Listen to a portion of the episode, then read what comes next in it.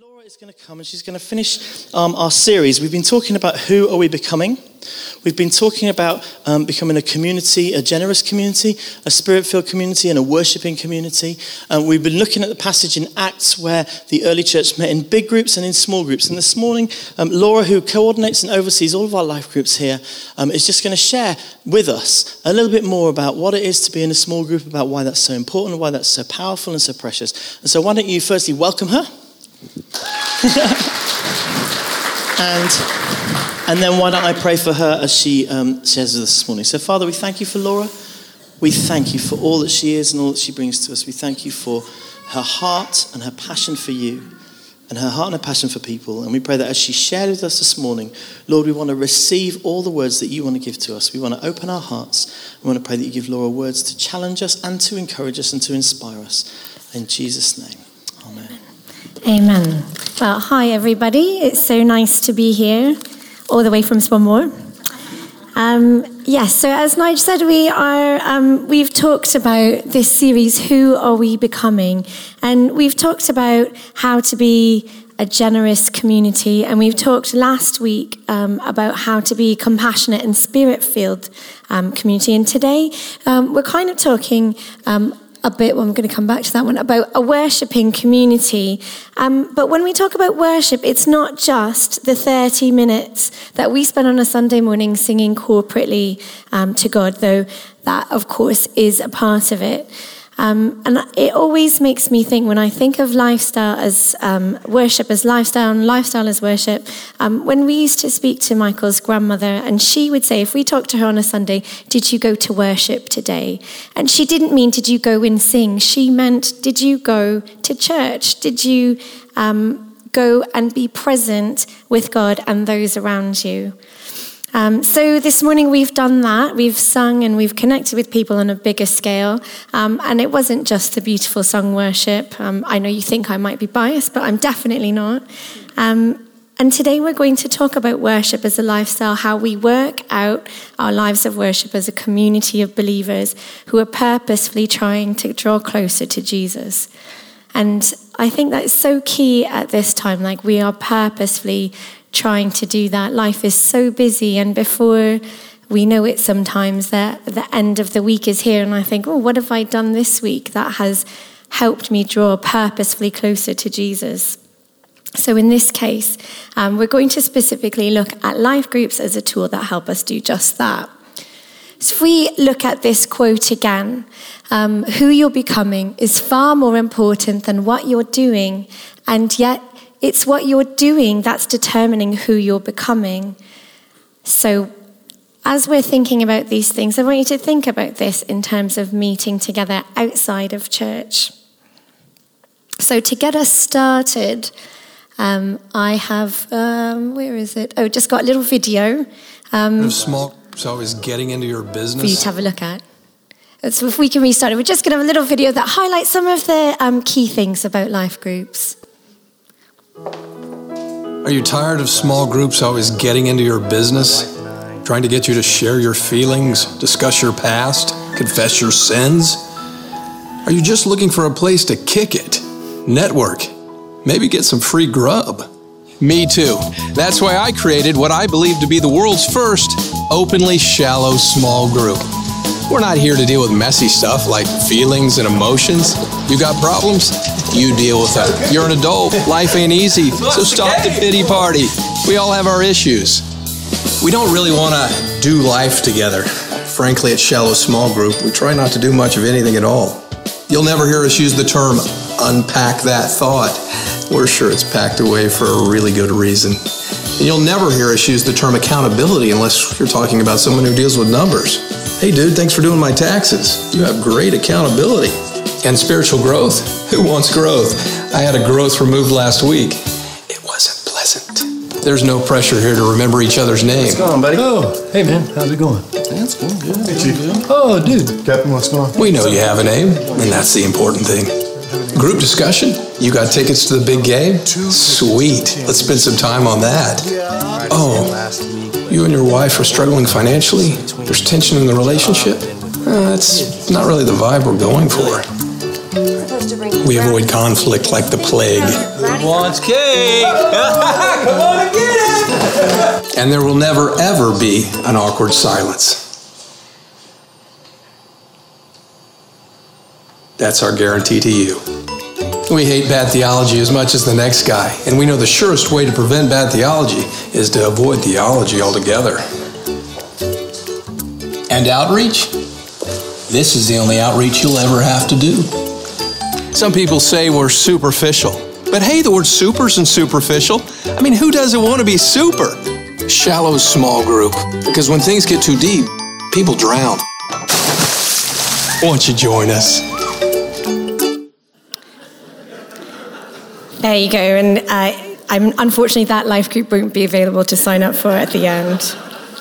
So, of course, this is the antithesis to the kind of values we hold life groups to have here at Winvin. So we do want it to be a place where we can unpack theology, plan outreach, share our questions and our feelings. And today we're going to look at why that's so important in becoming a community that worships Jesus with our whole lives. Um, John Wimber said that life groups, yeah, here we go, um, life groups are deep in a threefold commitment to, to Christ, the church, and the cause. Actually, he didn't. He said small groups, but it turns out there's a lot of words that mean the same thing. What was your first small group called? I've put a selection up here. I wonder if I'm missing any. We've got life group, kinship, link groups, home groups, cell groups, care groups, affinity, small, connect, formation. Anyone have anything else that they didn't see up here? Task, yeah, task groups, yeah. So the first one I ever went to was a home group, but in this case, a rose by all other names definitely do smell as sweet to the Lord and to the church. So I want to kind of outline the benefits of life groups and why we think they're the key to growing inwardly, outwardly, and upwardly. So we can see where Wimber may have come up with this when we look at the same Bible passage we've been looking at now all year, uh, which is to say the last three weeks. Um, and we're going to look at it again. Um, and I want to focus on the last bits, um, which I think gives out the model for um, life groups. And I'm actually not going to read it in this translation. Um, I'm going to go for it in the Passion Translation. So, um, every believer was faithfully devoted to the teachings of the apostles. Their hearts were mutually linked to one another, sharing communion and coming together regularly for prayer. A deep sense of holy awe swept over everyone, and the apostles performed many miraculous signs and wonders. All the believers were in fellowship as one body, and they shared with one another whatever they had. Out of generosity, they even sold their assets to distribute the proceeds to those who were in need among them. Daily they met together in the temple courts and in one another's homes to celebrate communion. They shared meals together with joyful hearts and tender humility. They were continually filled with praises to God, enjoying the favor of all the people and the Lord kept adding to their number daily those who were coming to life. What stands out to you in that passage? For me, it's the phrases uh, that say their hearts were, were mutually linked to one another. Um, and they came together regularly for prayer, and also that meeting in one another's home, sharing communion and meals together with joyful hearts and tender humility. I really like the part that says they enjoyed the favor of all the people, not just Christians, but all of the people around them. And also that the Lord kept adding to their number daily those who are being saved. Well, that would be nice, wouldn't it? Actually, that's more than nice. That's our heart's cry and what we want to see is we are scattered servants, bringing our communities into life. There's a lot about the early church that seems amazing when we read about it. And there's a part of us that might think, well, that happened then. I don't really see a lot of evidence happening, uh, happening now. But I think that Life Group is one of those places that we can recreate today um, what was going on then. And we're going to come back to that later on with a chance for some reflection and planning. Um, so, life groups encourage us to grow upwards in our relationship with Jesus as we use them to provide a time and space in the week to connect with other people who are on the same journey and fighting similar battles. First, personal discovery happens in small groups better than large groups for a number of reasons. You can learn, ask questions, involve yourselves in the lives of others, and generally make yourself vulnerable among other people who are doing the same things. So lots of people say, well, I go to church, that's probably okay. But some of this stuff you just can't do in sermons. There's no conversation, there's no feedback, no chance to ask questions or challenge uh, Nigel or Paul or Joe or even myself, whoever's doing the talk, about what you think. Or if you have a question, you're not really clear on one of the things they say. Spiritual growth, ha- growth happens better in community with open lines of communication and freedom to speak into one another's lives. Those of you with older children or who have parented um, children know how important a group of um, friends can be to your teenager's growth as a person. And actually, it doesn't change much when you're grown up.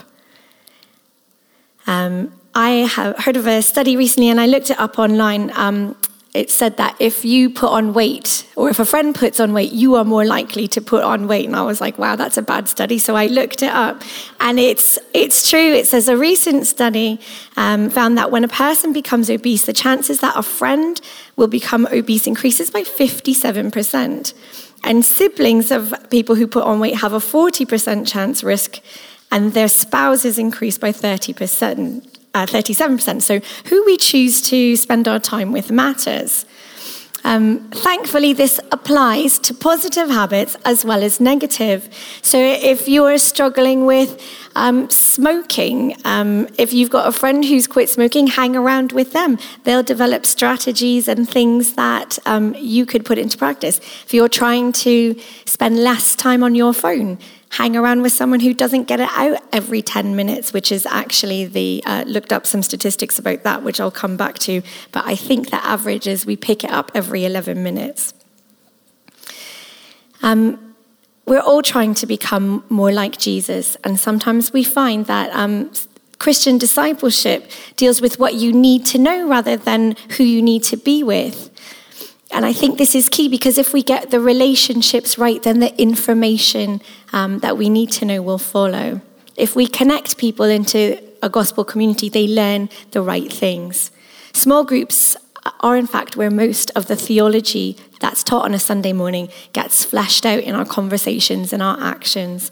So, if we want to see our relationship with Jesus deepen, we should be prepared to wrestle with the things that are talked about on Sundays in our small groups. Um, I thought that this is just a little aside, but I thought it might be helpful when we're thinking about how we discuss things in small groups and um, our um, communication styles. So, one of the ways that we can look at this in small groups is whether we're internal processors or external processors. Um, external processors think out loud, so the no filter on the um, right hand side. They love brainstorming sessions because they get to work through their ideas with other people, will often talk themselves through their tasks. Without an understanding of the importance of that in a discussion, others can find themselves too, uh, find them too chatty or think they're flighty as every thought gets put into words and they seem unable to settle on one.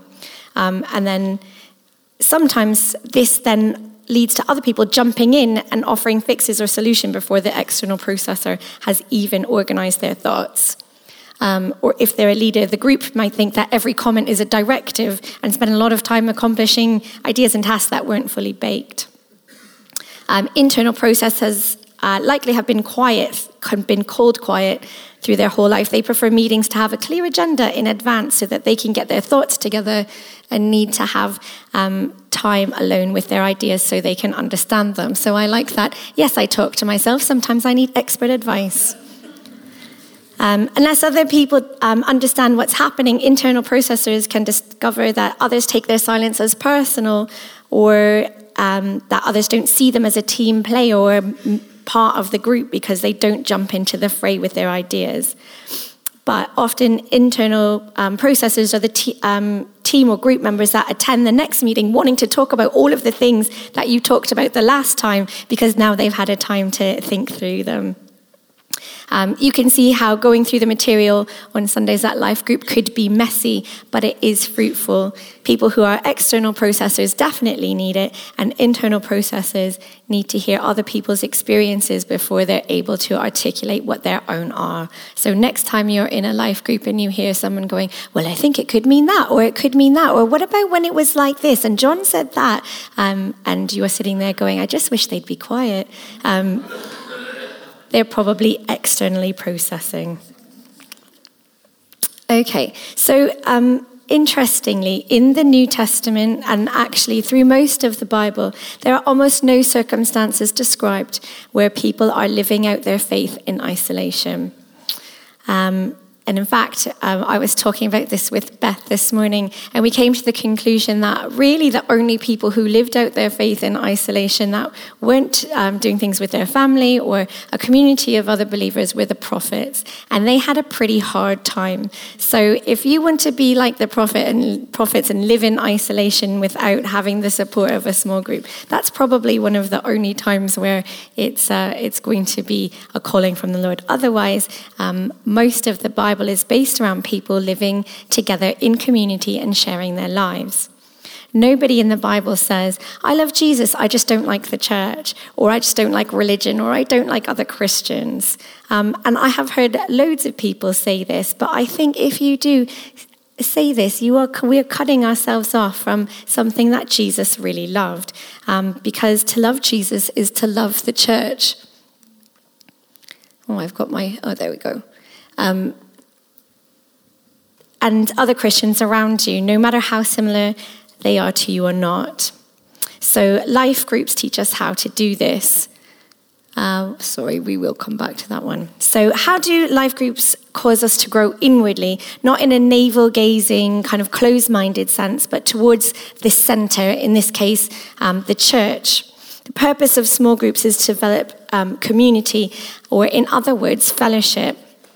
So the Greek word commonly translated fellowship, uh, which is koinonia, uh, and this is described in Acts um, 4:42 and in 1 John. It's really got no equi- uh, equivalent in English, but it implies more than just kind of socializing, uh, like a fellowship lunch. Although that is brilliant, you should definitely sign up for the one that's happening next week after I'm finished talking. Um, and it's more than just chatting together at the back of church over coffee. Um, the word means holding our lives in common. Um, so, a partnership, a communion, a close relationship. Um, to share or have a share in something, you've got a stake in the life of the church. First century Christians demonstrated that meaning through spiritual, social, and material generosity, like we've been looking at through the passage. And in the context of what we're looking at today, it means a common sharing of the grace and the blessings of God, a definition that comes close to the biblical um, idea of koinonia. Um, so, this concept of fellowship is really important to understand and live out. In the early church, um, you can see there is a relationship between the warmth of heart towards God and the generosity towards each other. So close were the relationships in these early Christians that they did not see themselves as isolated individuals, but as members of one another.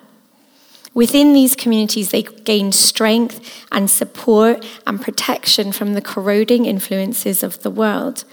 Thus, they were then prepared to go out and face anything that the devil might throw at them when they went out into the world.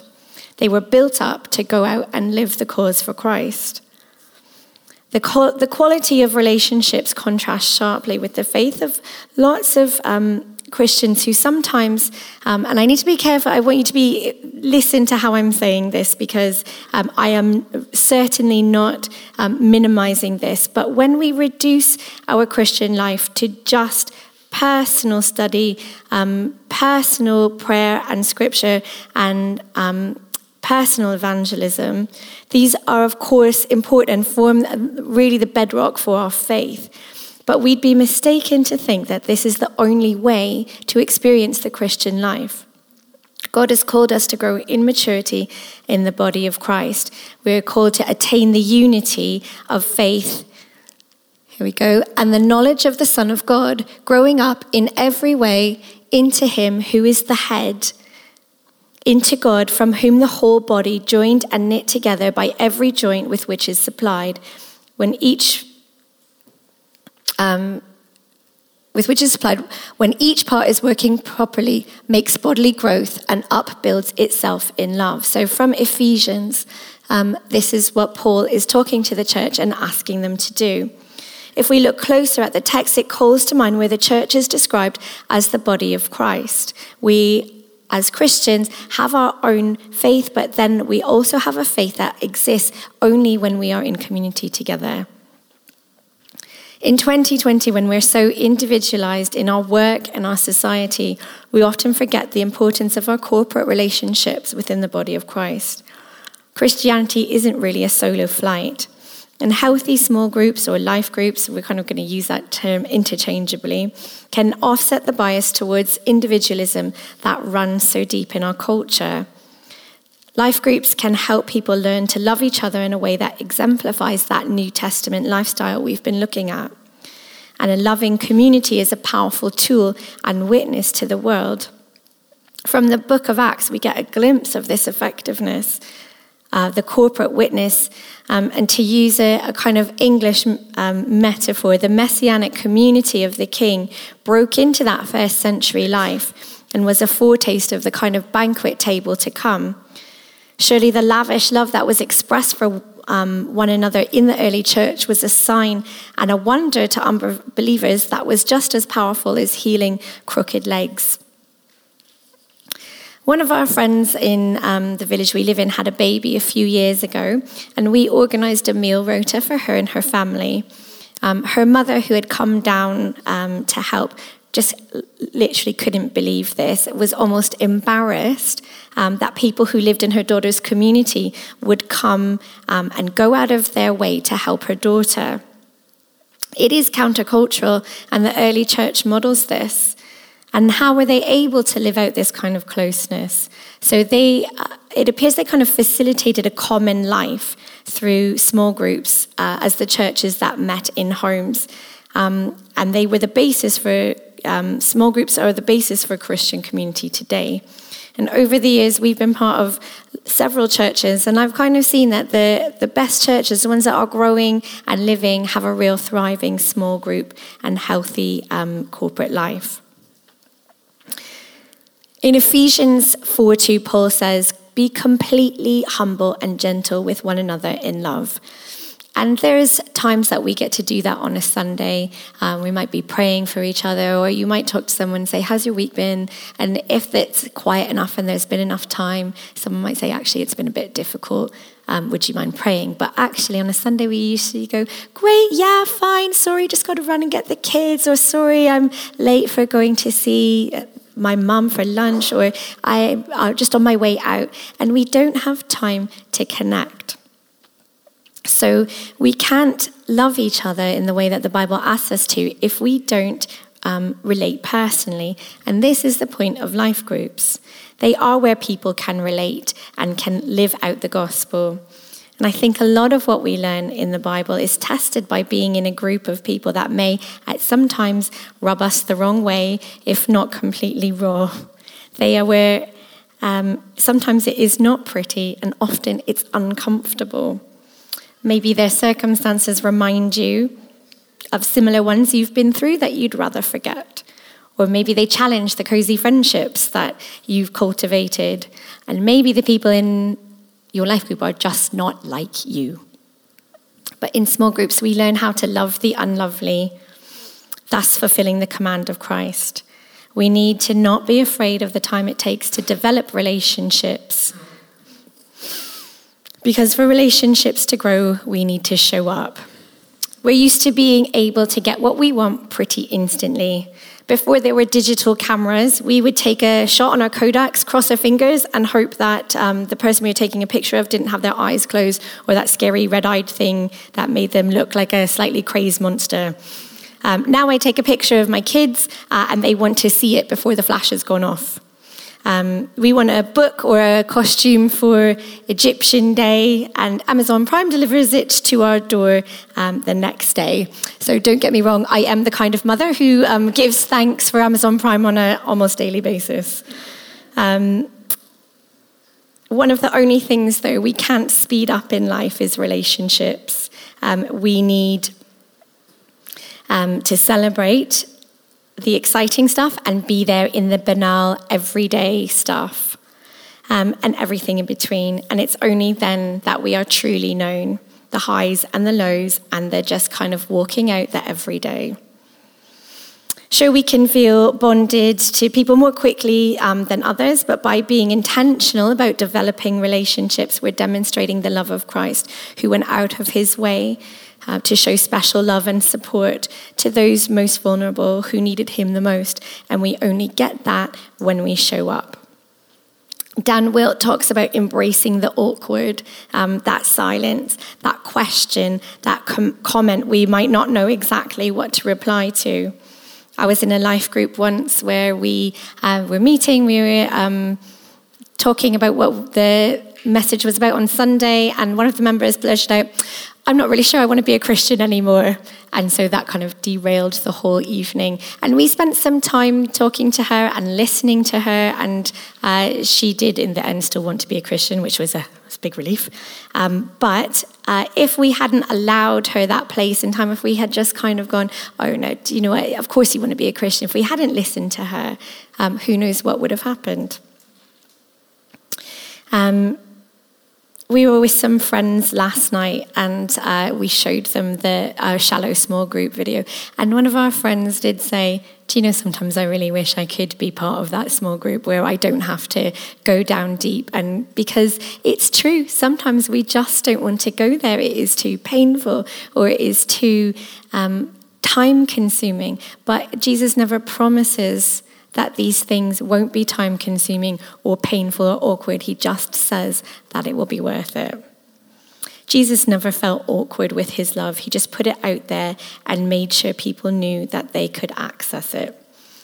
I'm just going to put that one back up there so you don't have to stare at Josiah in an Egyptian costume. I didn't tell him that I was going to put that on there, so please don't say to him, You made a great Egyptian. Uh, sometimes we're the ones in need of special love and support to get us through different times. Uh, uh, some of I was trawling through YouTube to find some suitable videos for um, today, and I did find one about like how, uh, how, what member of life group are you? And they did say in every life group there is a certain uh, weirdo, and if you don't know who that is, it's probably you. Um, so sometimes it's us. Um, and loving one another isn't just a good idea, it's one of Jesus' greatest blessings. Um, fellowship is the garden uh, where the fruits of the Spirit multiply, and it's the place where we are walking out heaven on earth. But I've definitely been in life groups before where I was in need of that special love and support.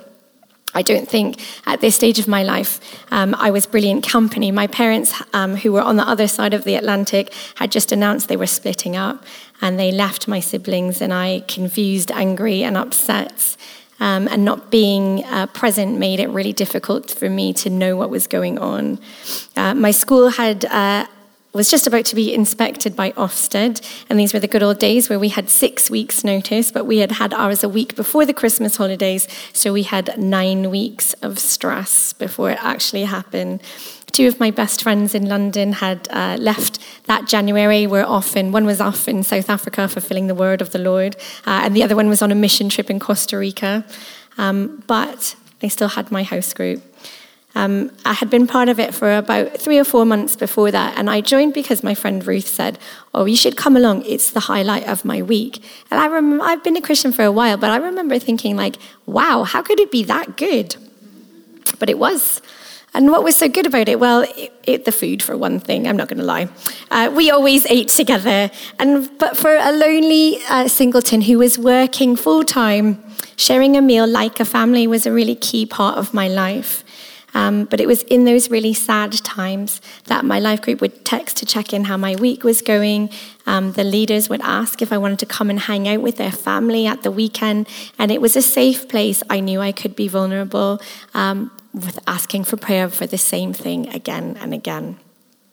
And now that I've got a family of my own, I think about the cost that probably was to them if they asking if they want, if I wanted to come and have uh, spend Saturday with them because I know what it's like. Um, so busy with kids, but they opened up a spot in their lives, um, and it really made such a difference. The life group wasn't just introspective either. We did lots of great material on things like spiritual gifts, missions, and studies on the Psalms. and other times where life groups have come up trumps for me was after big life events, like having a baby or when my dad died. In fact, there are some very dear friends in the room who made that happen. I can still remember almost 11 years ago um, how good those meals were. So uh, you can ask Lynn for her chicken and leek crumble recipe. It's a good one. Um, but it wasn't just the, the flavor and the taste, it was because they were brought with no strings attached. They were just love. They organized meals for us, sent flowers, cards, and texts, and made sure that we knew we were being cared for practically and in prayer. Joe shared last week about how a very real part of the Christian life is the disappointment that we go through. But it's so much more bearable than if we isolate ourselves and try to do it alone. If I was going through all of those things before alone and didn't have my church and life group family, then who, where else might I have turned to? Maybe my work colleagues or friends who didn't know Jesus, and I can only think of what kinds of solutions they might have offered me. Maybe escape through nights out or drinking or food or other temporary comforts, but they were there for me, and that did help, um, help facilitate the healing progress. And life's, uh, lastly, life's groups can help us look outwards. So we do life groups or small groups or whatever it is that you call them uh, in our, uh, it's part of our DNA in the Vineyard movement. In fact, John Wimber, who started the Vineyard movement, started the first vineyard through what he called small groups. And he said, First, small groups provide one of the best places for evangelism a congenial atmosphere of friendly dialogue over the person and work of Jesus can produce high dividends in winning people. So, for people who we want to know Jesus, bringing them to church might seem like a big deal. Let's be honest, it could be a pretty foreign environment for people who don't normally uh, attend church. Excuse me.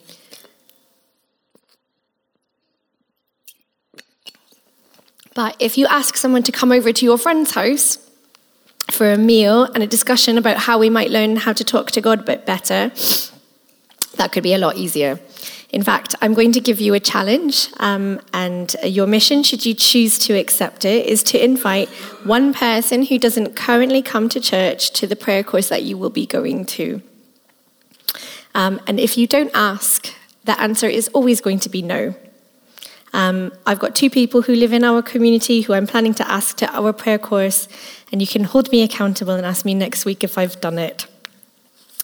Um, and I've also got permission to be a little bit challenging in this last bit because it's when we're going to look at some of the reasons why, despite all of these great things about being involved in a small group community, people don't go. So, why don't people go to life groups? Rather than shouting it out, uh, you can have permission two minutes to chat to each other and uh, come up with a couple of reasons why you think uh, it doesn't have to be personal, but generally, why don't people go to life groups? Go ahead. Okay. So I've got time. Michael's told me I need to keep an eye on the time. So I've got time to hear two or three, the loudest person What's one reason people don't go to life groups? Oh, now you're all quiet. Any reasons you can think of why don't people go to life groups? Time, yeah, busy time. Other reasons? Yeah, bad experiences, absolutely. Um, too busy, not enough, Mark? Babysitters, yeah, uh, yeah. Not trying to tell us anything. Uh, yeah, so um, just access to childcare. And these are definitely, um, they are definitely, Katie. Okay, well, we're going to solve that one uh, this, um, this morning. Thanks, Katie. Um, so yeah, that's, those are the things that I had written down. So too busy, bad experiences, there's not one in my area, um, and time. So um, babysitters, um, I think that we could probably come up with some creative solutions. So, um, if babysitting is um, a barrier to you getting to life group, come and talk to me, and I will come and help you with. Um, I might not come and babysit myself, but um, I will help you. I can babysit for you, David, no problem. I can help you. We can, we can find some solutions for that some um, people, some life groups go meet every um, other week instead of um, every week because they recognize that getting a babysitter four weeks in a month is really hard, but two weeks might not be. Um, thankfully, in terms of locations, we've got lots coming up um, and lots that we can help invest in. Um, and I just want to end with this. Um, today when Beth and I were um, getting some breakfast ready, um, she shared a really lovely picture about life group being like a coal fire. Um, when the pieces are kept together, the embers keep glowing and they keep one another hot. But you take a coal out of the fire and it really quickly cools down. And we don't have to stretch that too far to think about um, how our walk with Jesus. If we want it to be hot and on fire for the Lord um, and loving one another, we need to stay together. So, today in the ministry time, there'll be a chance to respond for those of you who might feel like you've been let down um, in those small groups. Maybe you've tr- tried to join in and been hurt or felt like you didn't fit in. Um, maybe you had one of those big life events and nobody did anything. Um, God wants to heal and restore you today so that you do feel brave enough to join in and be part of community again. I'm just going to finish there.